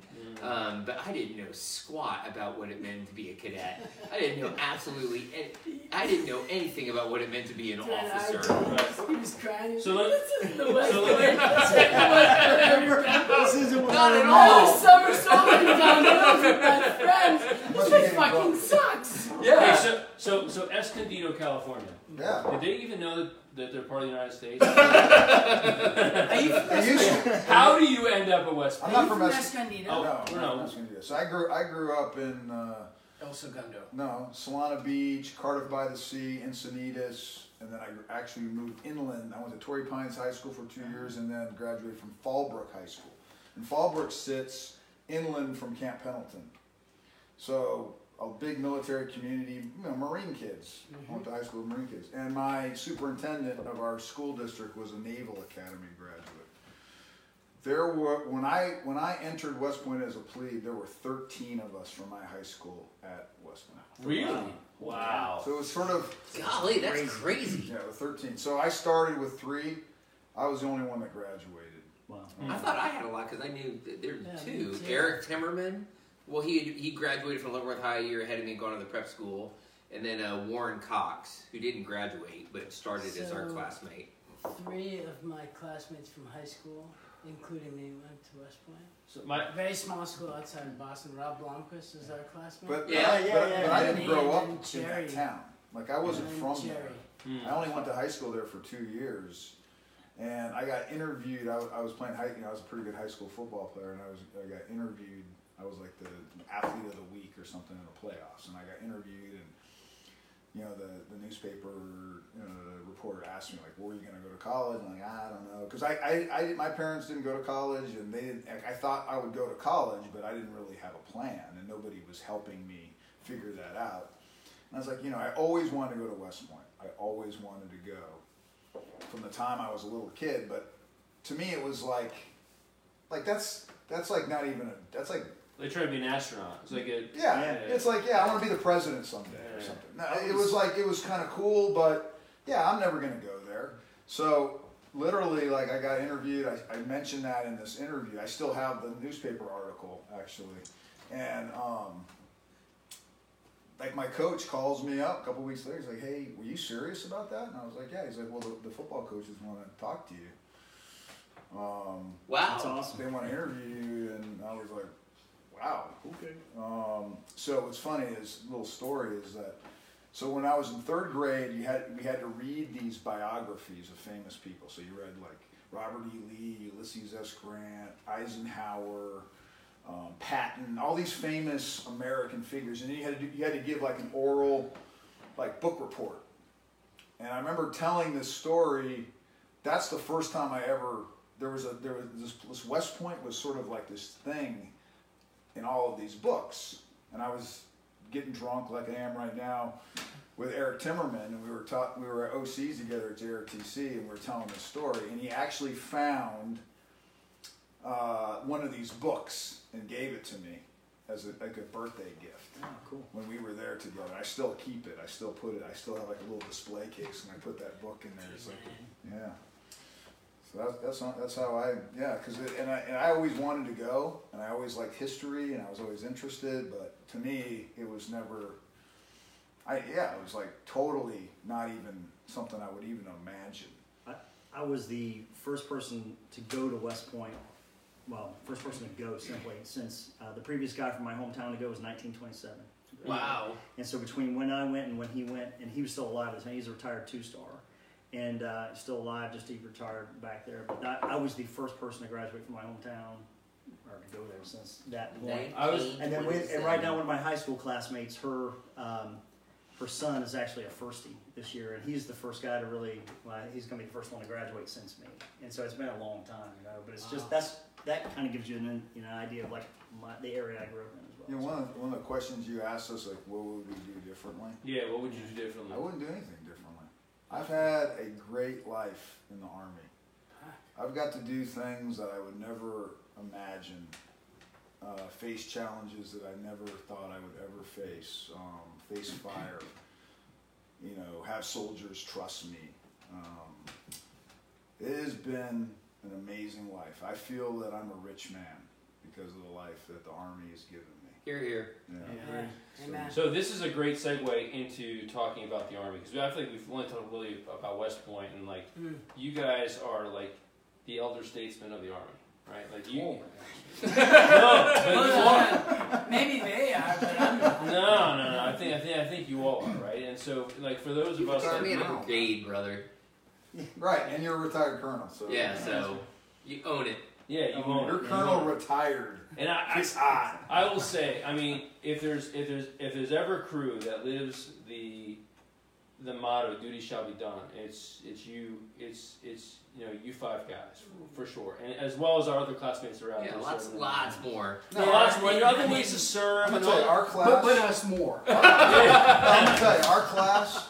I mean, we're solid. Like our classmates, Dave Hodney, Greg Yeah. Anderson, Great guy, Moose great Jor. guy. I mean, Yep. the guys. These these guys are the Yeah. geos. J- Great. John Richardson. Right. Yeah, uh, These guys are amazing like we got a guys. Like you know, we're, we're we, Chris we've all done our Blanchard's part, and, and I've served, you know, in combat with some of these guys, and I'm like, we we. I mean, we have we have legitimately lived up to Dude, the, shall be the- the- and the Yeah. army the army values like Yeah. in, in terms of being true to the army not to ourselves and saying hey look at how great i am i'm talking about selflessness Mhm. and, and i'm very proud of our class Mhm. uh, and, and the soldiers that continue to serve it, it, you know for all of you that are no longer serving or serve for a short time you can be very proud of your the your class's service um, on campaign around the world. And, I'll drink to that. Here, here. I'll drink to that. Yeah, Hold on, I gotta, I absolutely. gotta, I gotta charge my, hold on, I gotta charge my glass. Hold on, real quick. What's the how's the cow here? Yeah, yeah, next- yeah. I'm very Watch it, proud. talk, just Yeah. talk. You guys, yeah, no doubt. So But like everybody serves in a different way, right? That's like right. so, I mean, if Right. every if all of our classmates stayed in the army beyond five years, like I never would have fucking been promoted. Yeah. You know what I mean? That's So- not the way so, we, like- we don't want them to. But We here's right, right, right. So, so like my point is, and I'm sorry, maybe that came off as a little too glib, but what I mean is, like everybody serves in different ways, and not everybody's supposed to It's stay funny, I, beyond I was at the Penn State football whatever, game right? last week, and there's a young lady there who's a high school senior, wants to be an Army nurse, and she asked about West And I had to think from it, because I know, I think we've got at least three classmates we got way more that than are that. nurses. We got like Whoa, ten. really? But they Yeah. didn't do it in the Army. I think Cammy's one. They got out Oh, of the like Army. Eric Pritchard's a nurse. Yeah, I was just gonna It's say, uh, like, Cameron so- Washington Yeah. Yeah, and Eric Pritchard for sure. Chris, uh, Priscilla, or um, Priscilla- Benitez. No, Priscilla. Colleen? Colleen Priscilla. Colin. Yeah. Colleen Colleen Priscilla. Oh, did she really? I didn't know Yeah, that. so they're She went serving, I think she but went to outside of the Well, it was. Yeah. it was Like- the whole idea about lifetime of service to the nation. That that part always Lifetime of fit, service to always the hit me. Amen. I think- And, yeah, I and think I look at you're Jamie and I'll, and I'll tell you because you're hosting. Yeah, I mean, yeah. well, what you're doing right now for Exactly. vets. I mean, honestly, Exactly. you're taking care of our soldiers. For real. Your soldiers, our soldiers, everybody we had in there, and there's and it's not just you. There's it's so many people out there. Everything that you know. I mean, you can think about everybody. They're still serving their nation, which is Putting really cool. service over self, right? It's- yeah. Putting service over Over self self, in yeah. some capacity. In- yeah. So- it's almost easier to do in uniform in a way. It is. Yeah, easy. You know what I'm yeah. It is. It is. a little more difficult to do It's when lot- you're not is. in uniform. So my hats off to everyone who who got out before uh, 20 or before 15 or before 10 or, or right after 5 or whatever and then serves in another capacity Yeah, that's, absolutely. That's what makes America great. Well, listen, we all do a little America bit, but you guys guys. have done a lot in terms of shouldering more than your fair share of the task. You guys some- have done it, and then some. Yeah. I mean, you guys have I'd done be it. the lone survivor. Yep. You guys have, and I, I am so grateful. to put I am so grateful for that, um, and so proud of that. But so you have a perspective, though. I mean, you you know, almost three decades now. You know, three decades total since since our day, right? Yeah. Yeah, at least since that. Yeah. So so Wow. like, Holy cow. what are we doing right today? What are we doing not so right? Like, what could we be doing differently? Like, like your perspective, because you've seen things change. You've seen the the the the the army change. You've seen people that are coming into the army change, like, and also you've seen the threats change. Yeah, like, what are we doing right? What are we doing that we could be doing better? So um, there's a big emphasis right now on you know near peer competitors and getting ready to fight big war again, and um, which is interesting. Um, I, don't think we ever sort of, at least in my experience, we always train to fight at the high end, but um, officers do what's required of them. So if I got to go fight, you know, a near peer competitor, then I go fight a near peer. If I got to go to a, a country and figure out how to get them clean drinking water, and that's what they give us. That's the mission they give us. That's what we do. Mm-hmm.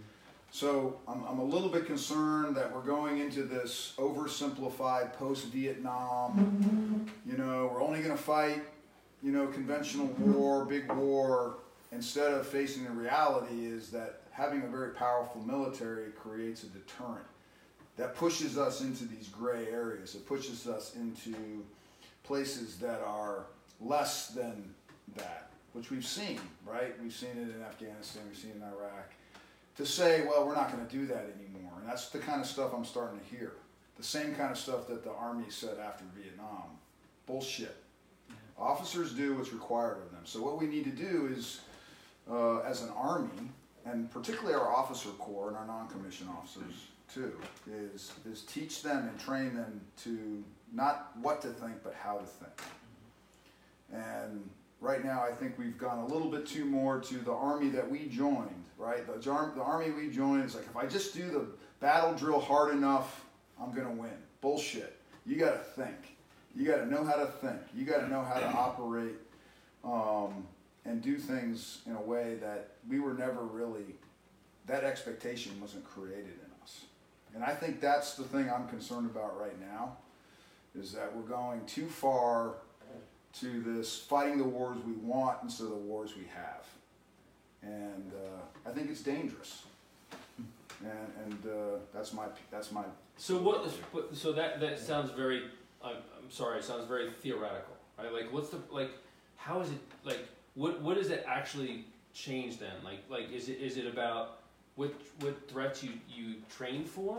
Is is that how that changes, or is it like? I mean, are we are we equipped the right way? Like, uh, do we do we have to change the way that we do like uh, yeah. you know like Well, with the, the task chairman, force? the chairman talks about, you know, the chairman talks about, you know, moving at the speed of warfare. I mean, just the way that the tempo is operating, you know, right Mhm. now across all domains, you know, and that's one of the, the world's evolved in such a way that we require a lot of senior leaders, and that's what Kenny's job is, you know, specifically over there, what they do at CSL, and what the War College here is trying to do specifically with our general officer le- level of education, and guys like DA and, and, and everyone will be going, you know, as they go through this, to realize that they've got to operate at a um, at that strategic level as a as a thinker, much more than they than they were expected of in the past. Meaning that warfare is it's it's so dynamic anymore across so many spectrums between you know space and cyber and you know just the land and air and everything the the jointness of this whole thing. But it's moving so fast, and the tempo may be controlled by somebody else. So you've got to wrest control of that somehow. But we can't just put it into, and I think what Kenny's getting at is we can't just put it into the box we want to put it into because it's comfortable and this is where we are.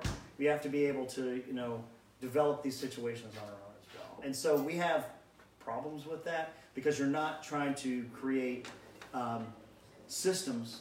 You're not trying to create a new tank. You're not trying to create those kind of things. You're trying to get thinkers. You're trying to get people to actually think through the problems that are being handled and Mhm. build the teams to be able to solve them or, or to at least influence those things. I don't know, Doug. I mean, you you teach this daily, you know, and your what your ideas would be on this. Well, I think what the Army needs to do is figure out how it's going to fight more decentralized. The um, I think that um, when we when we were getting ready to be platoon leaders, when we were platoon leaders, we could rely on our company commanders being there to sort of coach us through each step of whatever our mission was. The um, I don't think that the platoon leaders fighting in the next war are going to be able to do that that uh, because our adversaries can find us every time we key a hand mic, uh, if if we have to fight in a city, the city is going to force us to fight in small, decentralized units.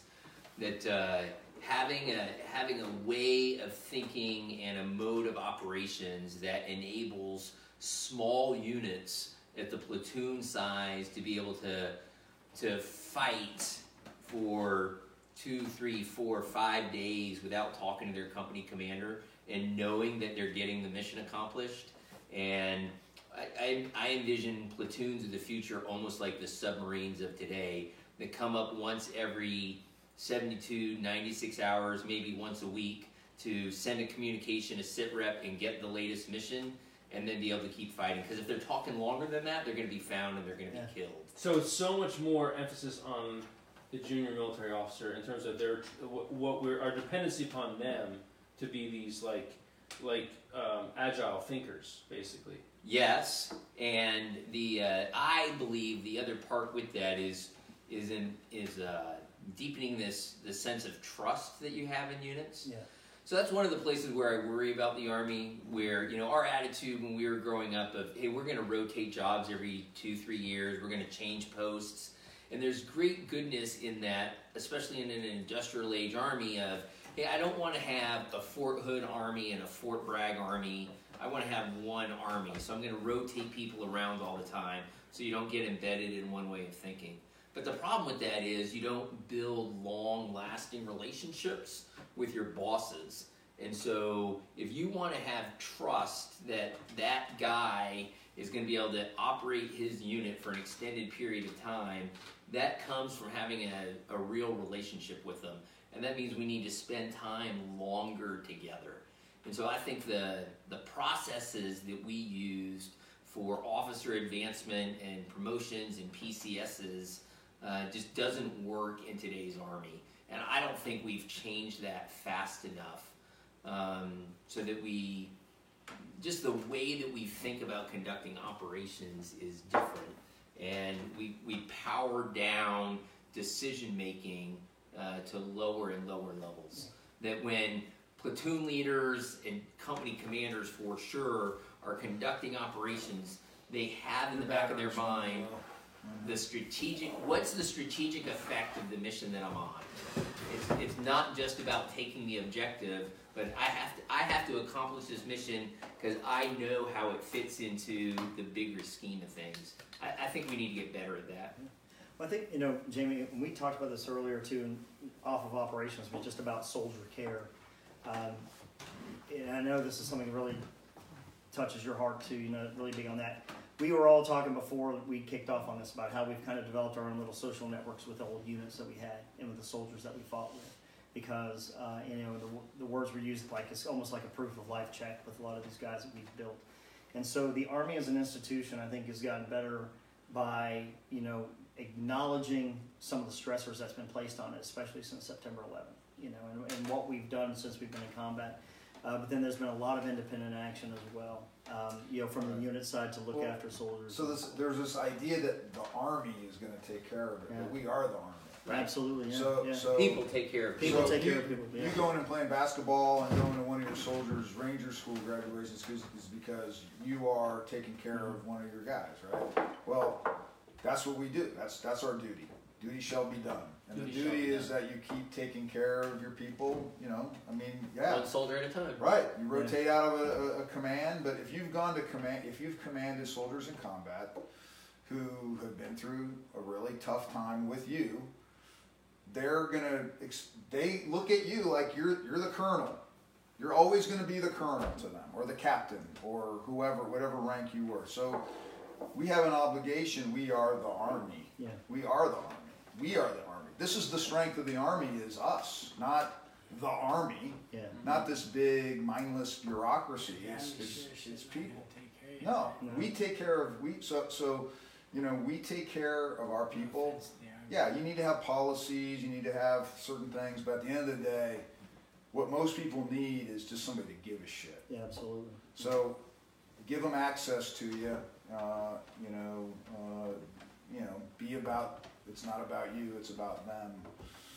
Um, you know, the same kind of stuff that about being a parent, right? It's not about you. It's about about your kids. I mean, you know, But if it's it- selflessness. If, if there's not some sort of formal network, then there's no um, guarantee that it'll be there when it's needed, right?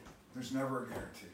So there's more of a guarantee when you um, say, okay, I'm going to do my bit. I'm going to do the best I can, and uh, waiting on big the big institution to take care of people, you know, isn't going to happen. But you know, I'm sure all of you have soldiers that contact you and say, hey, I need a letter. I need you. Can you? Call? I, I I don't know how to fix this problem. I don't know either Yeah. right? I don't know, but I'll I'll go Figure find somebody out. that that does. I'm not gonna I'm not gonna go. and That's not my problem. You know, I'm officer man. Bullshit. I'm gonna help you out because you know. Yeah, because but if they knew that that's what you were going to say, they wouldn't have called you in the first Right, place, Yeah. right? The uh, But that's but I think sort of that ethos is sort of what is indicative of our of our class. But- Because there is a certain sort of you know selflessness. You know. Yeah. um, and, and that's one of the things I'm kind of proud of. You know, my, my, my parents, you know, baby boomers, you know, they're the me generation, you know, it's all about me. Um, we, we've sort of been the ones sort of in the middle, right? You got the millennials, there's a lot of them. They're very focused on themselves. We've served with them. I love them. I mean, they're great Americans, but at the end of the day, we, we are, that's sort of who we are. We take care of people, and, and I'm proud of that.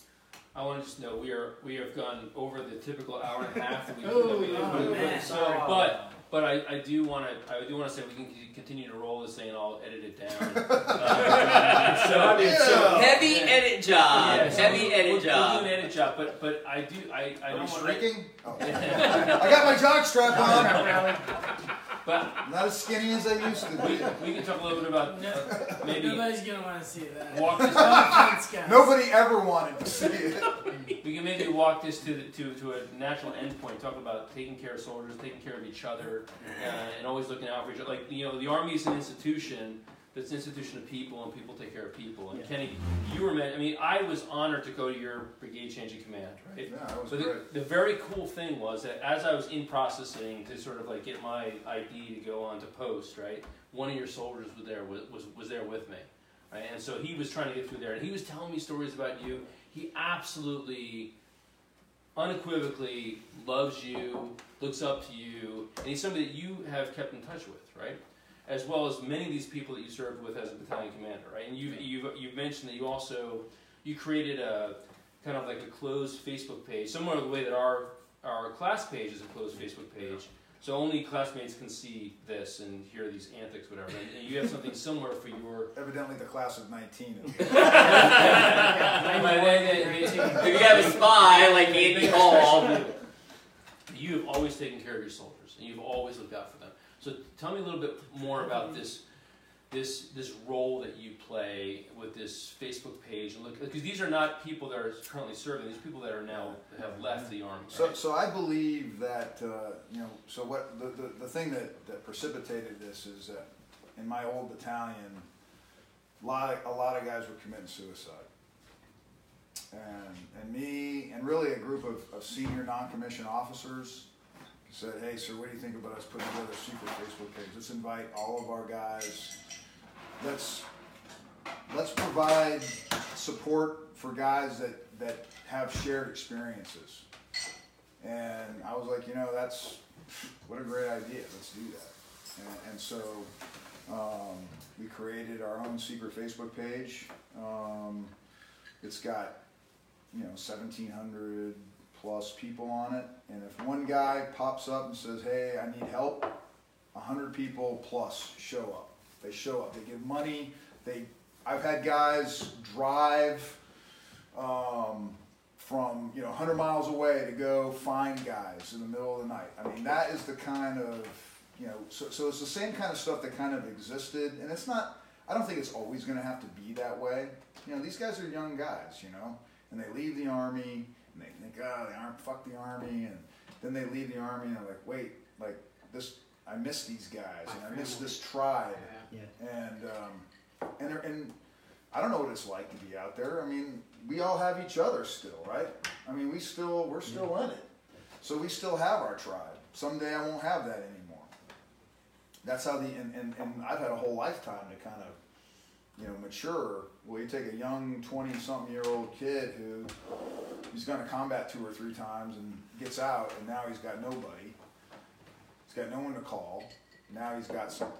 And, and that's the power, I think, of social media. Like people complain about social media because, you know, there's a lot of ass clownery that goes on in it, but it can also be very positive. And, uh, you know, I, I've seen since we started this, there, we've had no more suicides. Mhm. That's awesome. Amazing. And, You're uh. Thank- yeah, Cheers, cheers. to that, man. Yeah. That's good for you. So, And that's that's the benefit maybe of this um, of this podcast, this continued uh, process that we have of convening classmates and being there for each other. And we talked about before. I mean, you know, always make it such that your your future is greater than your past, right? And you guys have had you know tremendous contributions to our country, and you'll continue to have tremendous contributions both in the army and outside the army. And I'm very very grateful. I mean, if there's any if there's any group that exemplifies duty shall be duty shall be done, it's this group right here. So I'm very very grateful. thanks for coming out. Yeah, thank Yeah, you for it's doing great. this. It's fun. We're gonna stop. We're gonna stop the camera, but that doesn't mean we can't stop uh, having a good time here. So. Yeah, and G1 needs to give more money to Yeah. G1. Hold on, I got. I just got to say something for, for all the Gators out there. Slap them. They'll know what it means. All right. All right. Go Dragons. Go tell them. Go Ducks. Go Friars. All right. Thanks everybody. Thanks, Jamie. Thanks. Stop this here. We got a lot of people uh, giving us the thumbs up here. Got a lot sure thumb. All right.